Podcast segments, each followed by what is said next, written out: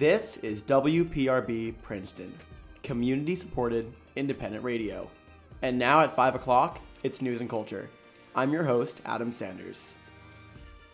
Today is April eighth, two thousand twenty-two, and News and Culture is presenting our April Fool's Day special, an episode on shenanigans. You might be thinking, well, April Fool's Day was a week ago, Adam.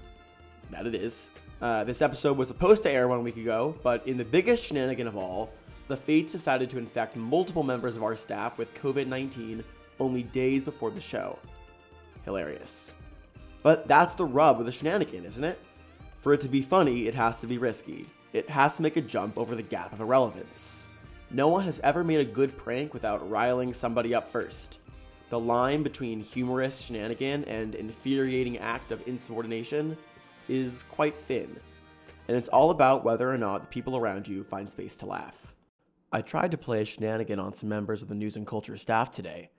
As many of you know, W P R B is entirely operated by students at Princeton University, and so many of our reporters here at News and Culture have complex relationships with the massive student-run newspaper on campus, the Daily Princetonian. In an attempt at comedy, I pretended the Princetonian had presented News and Culture with a promising offer. My inability to perform a shenanigan became quickly apparent when reporters began flooding me with ethical questions. Hey, Tommy, I want to tell you W P R B News got an interesting opportunity. What's that? Um, the prince has offered to buy us out. Oh. Like, give us like a big room and like, uh, you know, fancy titles. What do you think? What do I think? I don't know. I mean, do you feel like creatively compromised by that? Like, they would try to lead you in a certain direction? Alan, I was, I just told uh, Tommy this, but the prince has offered to like buy out our whole team. What does that mean?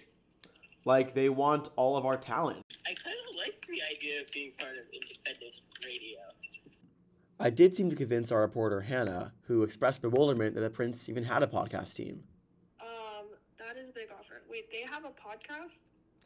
See, that's what I thought too. Yeah, I don't think anybody yeah. listens to is them. Is that why they want us?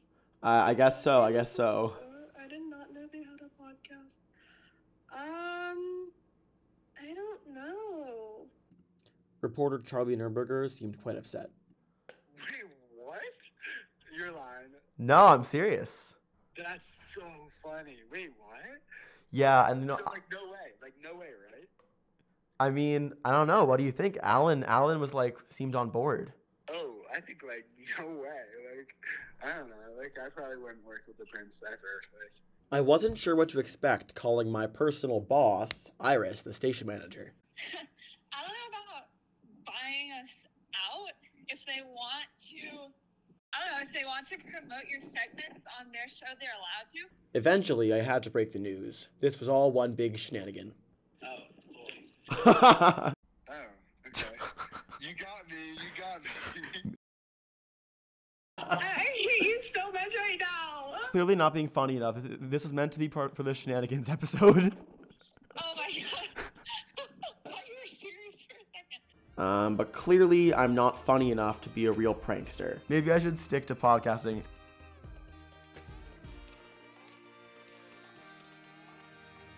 Stick around, we've got a great show for you guys today. Shenanigans abounding, order subverted, and tomfoolery everywhere you look.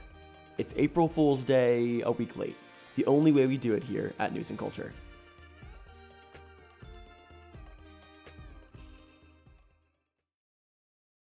W P R B wants you to know about the Attic Youth Center.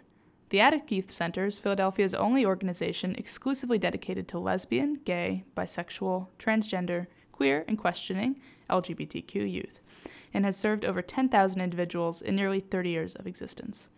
Their mission is to create opportunities for youth to develop into healthy, independent, civic-minded adults within a safe, supportive community, and to promote the acceptance of L G B T Q youth in society. And they need your help. To find out how you can support their amazing work or get involved, please visit Attic Youth Center dot org. This has been a public service announcement from W P R B Princeton, community-supported independent radio.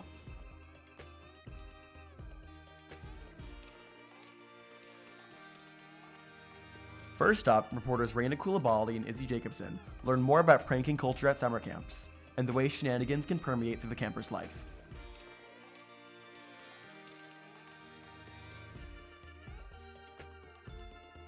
Camp is a quintessential part of an American childhood. It is marked by mosquito bites, sunburns, s'mores, and, of course, pranks. Today, W P R B sits down with... I am Gretchen Mills, she, her... to discuss the nuances of life at camp. I went to camp in Vermont from ages nine through seventeen. Uh, it's a very small camp and everyone there is really close-knit. And there's just, there are a lot of hijinks that go on there. Going to camp was like stepping through a wormhole, an opportunity to live a life governed by chaotic fun. Central to that fun was pranking. Gretchen grew up watching older campers prank their way through the summer. Shenanigans were somewhat of a rite of passage. One of the cabins took a canoe from like the canoeing racks and put it in the boys' cabin, completely filled it with water, sat in it with life jackets, and took a picture and posted it all over the dining hall. Another, I think it was a girls' cabin, put they put someone's bed on the high dive. Like that was a very common one. Beds were always on the high dive or on the roof of the dining hall. Like literally like every other week, someone's bed would be on the high dive. Finally, it was Gretchen's turn at some of the fun. When I was fifteen, it was my last year at camp. I was in the oldest girls' cabin, and then there was an oldest boys' cabin. And so we decided we were gonna do a prank war. And for one of our pranks, they had a taxidermy deer head in their cabin that they'd had like the most prominent counselor sign. And also when Kendall Schmidt of Big Time Rush came to visit our camp, they got him to sign the deer head. Um, and we stole it and took pictures of ourselves all over camp with it, stuck it in our cabin, took pictures of ourselves in our cabin with it, signed it, and then hung all the pictures of us with the deer head up in their cabin. Of course, the boys couldn't just stand by and watch. No prank war is complete without revenge. They retaliated that by taking all of our bunk beds and putting them out on the front lawn and all our trunks. So our cabin was completely empty and then it started to rain. Despite their sopping wet clothes, both sides were happy to participate in the prank war. Pranking became a common language for the campers. It was a way to say the unsaid. It was very much like a last year thing because it was like flirty, mm-hmm. like to prank each other. I mean, we were all pretty young. We didn't actually know how to talk to each other, but like it was very cool that we were like interacting with the boys and we'd like tease them mm-hmm. about like moving their stuff and the deer head. And it was it was flirty, but there was no actual flirting going on. As Gretchen gained the status of counselor in training, she came to realize that campers weren't the only ones participating in mischief. Counselors acted as if trickery was part of their job description. A lot of being on staff kind of was focused around pranking the campers. Like, I mean, we say gaslighting. It wasn't that extreme. And people just drop lies. Like, I was on a boat once and someone, a camper asked me and was like, oh, have you ever wakeboarded? And I was like, yeah, I did it once. And the counselor next to me was like, yeah, she's a national champion. And like, we just played along with that. Like, it was, it became more about like tricking campers. And it was really, really funny. Often, though, the pranking went too far. Things took a turn for the worse. Once on Halloween, like they always plan something for Halloween. Um, and this was when I was younger, I was probably ten or eleven. They took us in white vans to a graveyard for this whole show, but they put black paper over the van windows. Uh, and one of them got pulled over because it's a white van with a bunch of kids inside with black paper on the windows. But it wasn't just that. They set like a really big fire once. Like they they built a model of this tower that's in the middle of the camp and burned it. I, I don't know how legal that was. Yeah, there are not a lot of rules, not a lot of boundaries, very chaotic. Sometimes the chaos can be too much.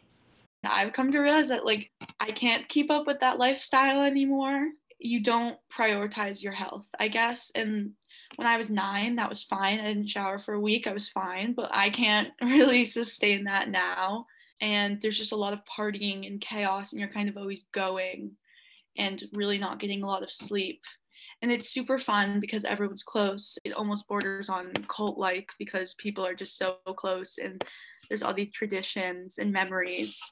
Um, but it can definitely be a lot. There's two sides to it. In the end, camp isn't real life, and Gretchen knows this. It was such a utopia, and it's just like you're living with a bunch of kids for four weeks. So coming out of that was really, really hard every summer because, I mean, obviously home is not going to be as fun. School is not going to be as fun as just running around all summer. I always went through like a crash for three weeks after. I was like, I'm not talking to any of my friends. We're moving. Like, I'm not going back to school. Camp is life. And I get over it eventually. But like, that was the hard part. It wouldn't be special if you went all the time. When all is said and done, camp produces cherished memories and strong bonds for young kids. These things mean much more than silly, sometimes dangerous pranks. I guess camp was my first, like, really long-lasting friendships. I moved around a lot as a kid and a teenager, and so I had these friends with me all the time, and that was really special. I don't think I've ever pranked someone in life. Even though we weren't all super close in our cabin, we kind of had our groups, like, we'd all get together and do that together. It is a really good community, even if it sometimes is a little too much. For W P R B, this has been Izzy Jacobson and Raina Kulibaali.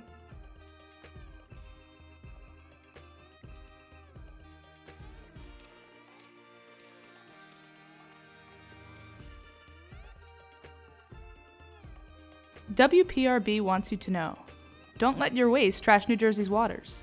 If you leave it on the ground, chances are the rain will wash it into our streams, lakes, and the ocean. By following a few simple rules, you can help make the water you drink, swim, and fish in cleaner. Don't dump anything into storm drains. The rain carries litter and other waste through the storm drains and into our waterways, so don't litter. Follow directions for applying pesticides and fertilizers. Properly dispose of household hazardous waste, such as oil, bleach, and ammonia. And always pick up after your pet. Help protect the environment and our natural resources. Clean water. It's up to you, New Jersey.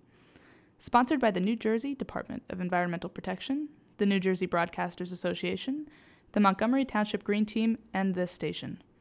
For more information, log on to w w w dot clean water n j dot org. Again, go to clean water n j dot org for more information. This has been a public service announcement from W P R B Princeton, community-supported independent radio.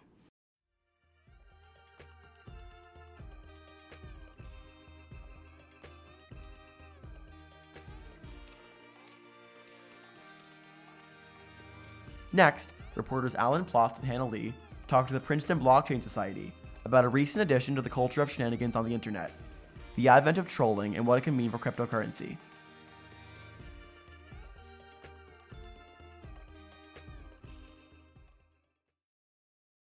Never ask a crypto bro to explain crypto to you, because they will just throw in every single vocabulary word on the planet. This week on W P R B, we did just that. We embark on a journey to investigate the world of cryptocurrency, blockchain, and non-fungible tokens, or N F Ts, an epicenter of internet shenanigans like Dogecoin and digital toilet paper N F Ts. For W P R B News and Culture, this is Hannah Lee and Alan Plotz. We went to a Princeton Blockchain Society workshop to check it out.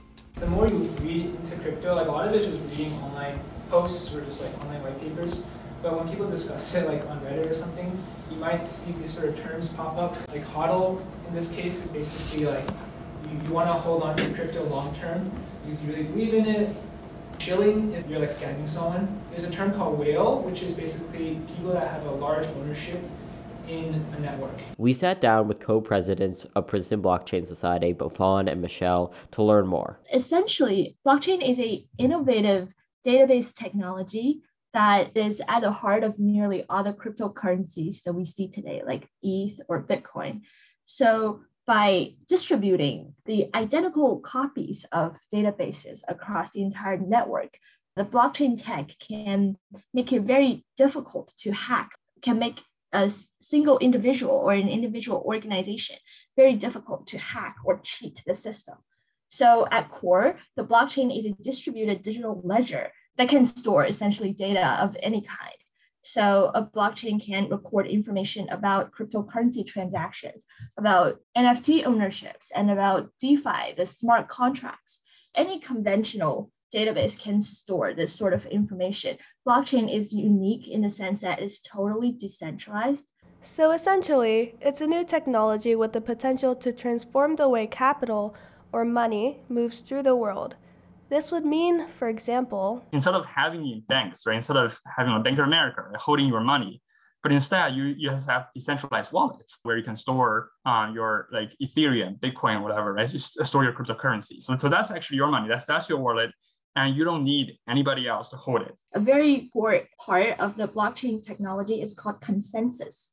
So even the blockchain technology, in order, for example, for something to be added to the block, it required the consensus from fifty-one percent of the computers that are, say, doing the mining or in the network. So even from a technical perspective, the consensus thing is important in blockchain. It is this democratization and freedom, according to Michelle and Buffon, that creates a culture revolving around memes. I think memes comes from the worship or the pursuit of a community consensus. If we fundamentally change the way we're thinking about what the organization should look like, I mean, the current way of thinking is that, okay, we should have a top-down organization. That's, that's happening in many, many places, right? Even in national scales, it's not possible to have a sort of direct democracy. We have a representative democracy in the sense of a participatory democracy.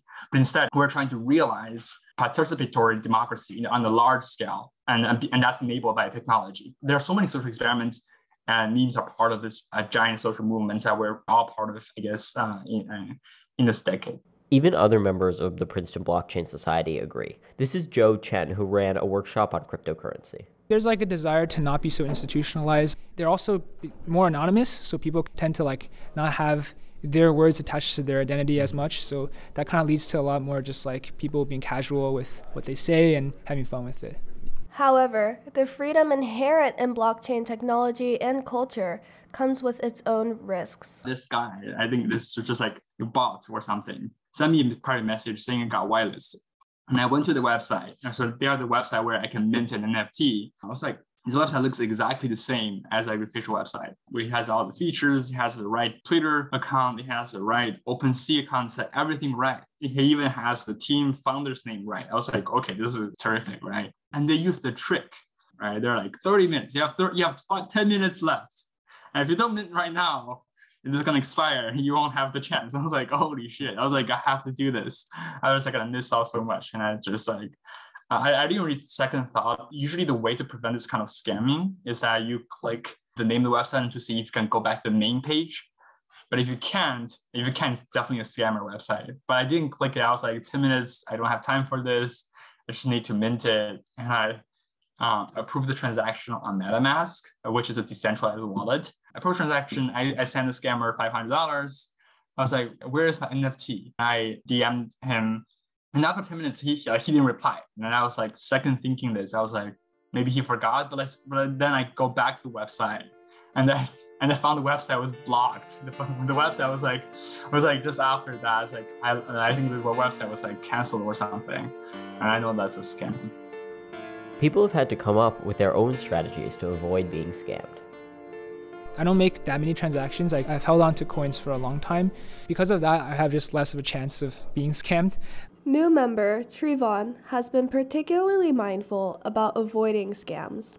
I feel like the things I've bought so far have been pretty official and through official means, like pretty official cryptocurrency exchanges. So honestly, I have not been scammed because I've, honestly, I'm concerned about that also. So I've never bought an N F T yet. And like I honestly don't plan to for maybe just a little bit, just until I find something that's actually pretty compelling to me. There are definitely hackers and scammers who are making use of the huge knowledge gap and the huge information gap that has been generated in this space to trick people into approving transactions online that they don't really quite understand, and also hacking into people's accounts. So I guess the development of the N F T market space and crypto trading, we're still at a very early stage and the market is very much unregulated. It appears blockchain culture can be a hotbed for scams and shenanigans. Joe explains more about how that culture of freedom can lead to some funny situations. There's definitely a lot of like people who are uh, on Reddit just pumping up currencies, like Dogecoin, for instance. Oftentimes, When Elon Musk says something, like the price kind of listens to him. I remember back in the day when Elon Musk was going to S N L, Dogecoin went up a lot. Will blockchain technology really revolutionize the world as we know it? Only time will tell. Until then, we at W P R B will be eagerly waiting to hear more stories of scams and shenanigans. W P R B wants to thank all of its monthly sustaining members who help keep the station on the air. By giving a donation each and every month, these sustaining members help keep the lights on, allow the station to invest in new projects, and push W P R B to improve its programming each and every day. From all of us here at New Jersey's only radio station, thank you. If you would like to become a sustaining member of W P R B, visit W P R B dot com slash donate to make a contribution towards keeping community-supported independent radio on the air.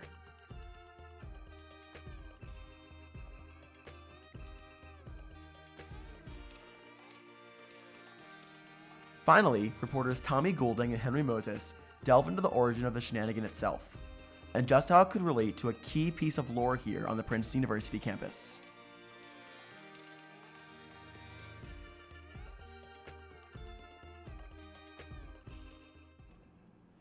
The year was eighteen fifty-five. It was a heady time in the United States, especially on the western frontier. California, our nation's sunny centerpiece, was made a state in eighteen fifty, coinciding with the famous gold rush.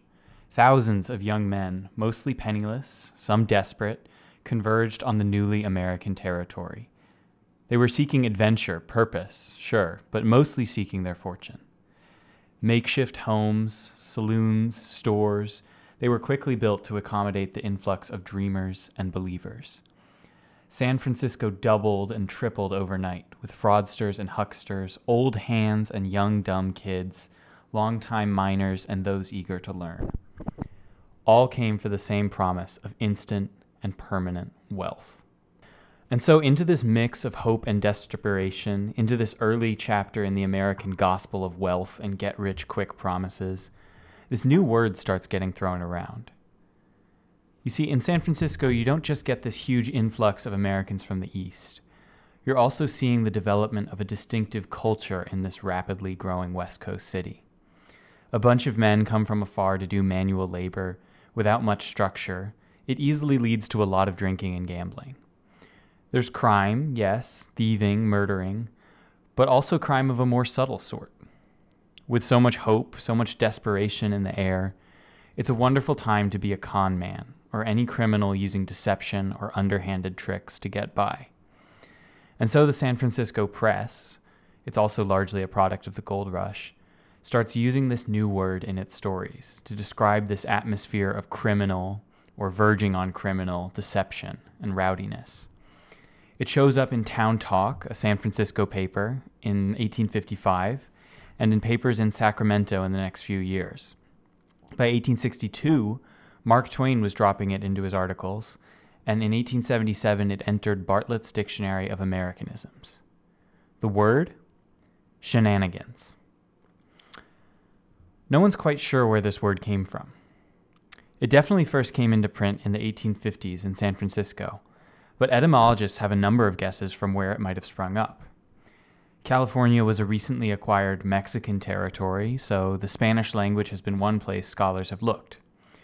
Charinada in Spanish means a tre- cheap trick, so this could be the word's origin. Another huge group in the gold rush, though, were the Irish. In the decade after the potato famine, many Irish immigrant families came out to the West Coast to seek fortune and stability. With them, some brought knowledge of the Irish language, including the word shenac, fox. For the Irish, the phrase to play the fox, then, is to engage in shenanigans. The year is twenty twenty-two. A cloud of confusion, a mix of hope and despair hangs over the United States, and this is no less true on our beautiful campus. What just happened? What's going to happen? We're forced to ask large, looming questions on a daily basis. Walking from class to class, party to party, we're unknowingly spellbound by this air of confusion. We're wading through the fog and we're searching.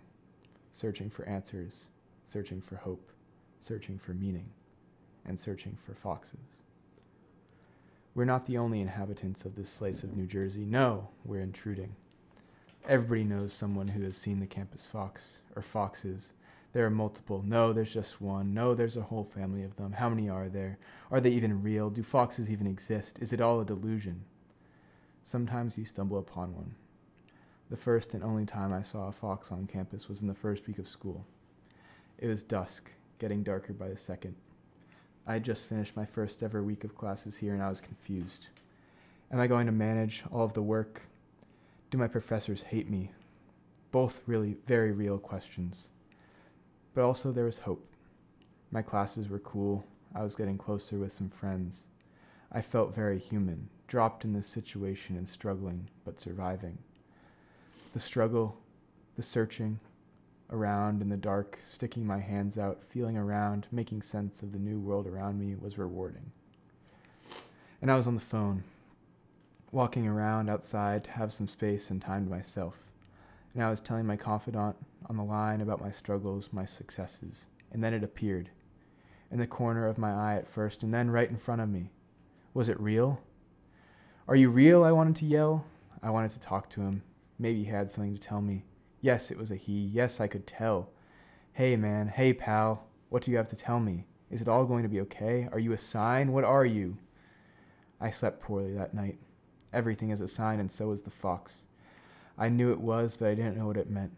I couldn't read its syntax. This fox, at this place, in front of me, towards the end of my first week of college. What did it mean? Months have passed now, and I haven't seen him since. I'm still trying to learn. To learn what he meant.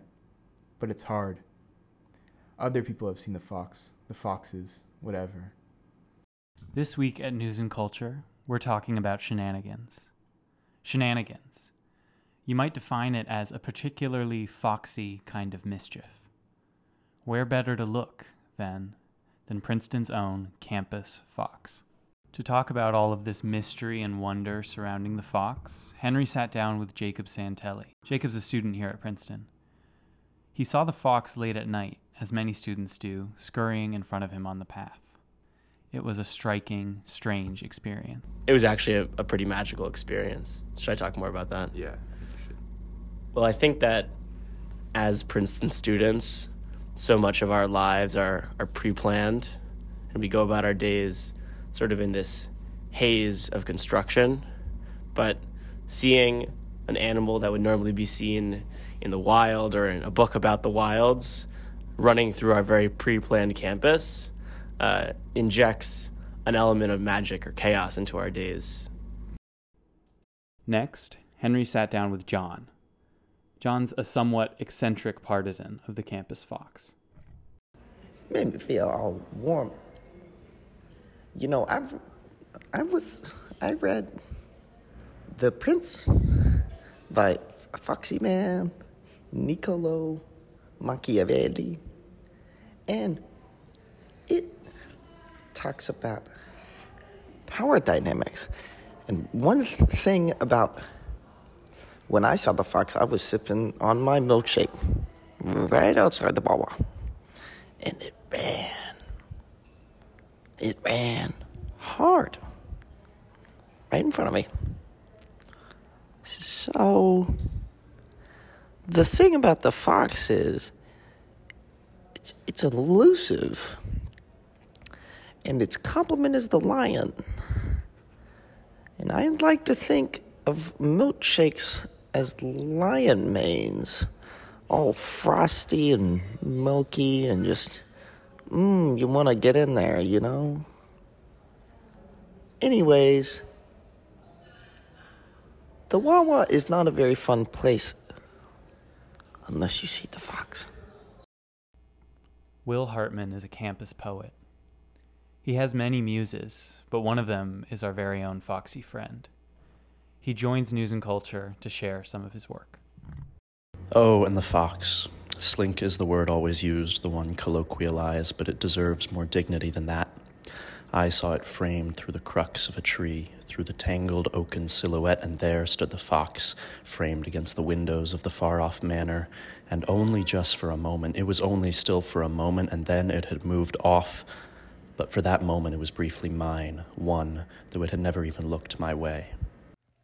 Ah, a lovely reading. The Fox can inspire art, moments of reflection, and deep dives into etymology. Until the next sighting, News and Culture encourages you to keep the fox in your thoughts.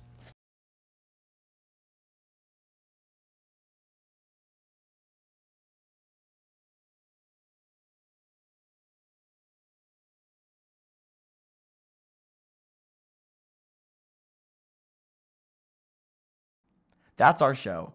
News and Culture is produced at the W P R B studios here in picture-perfect Princeton, New Jersey. I'm your host and the show's director, Adam Sanders. Tonight's show was reported, recorded, and produced by Raina Kulibaali, Izzy Jacobson, Alan Plotz, Hannah Lee, Tommy Goulding, Henry Moses, Anna Salvatore, and yours truly, Adam Sanders. Our art and social media director is Isa Escamilla. Our director emeritus and technical advisor is Oliver Wayne. The theme music for our show is Montanita by Ratatat. News and Culture is produced in Princeton, New Jersey by W P R B Princeton, community-supported independent radio. Take care and enjoy your evening.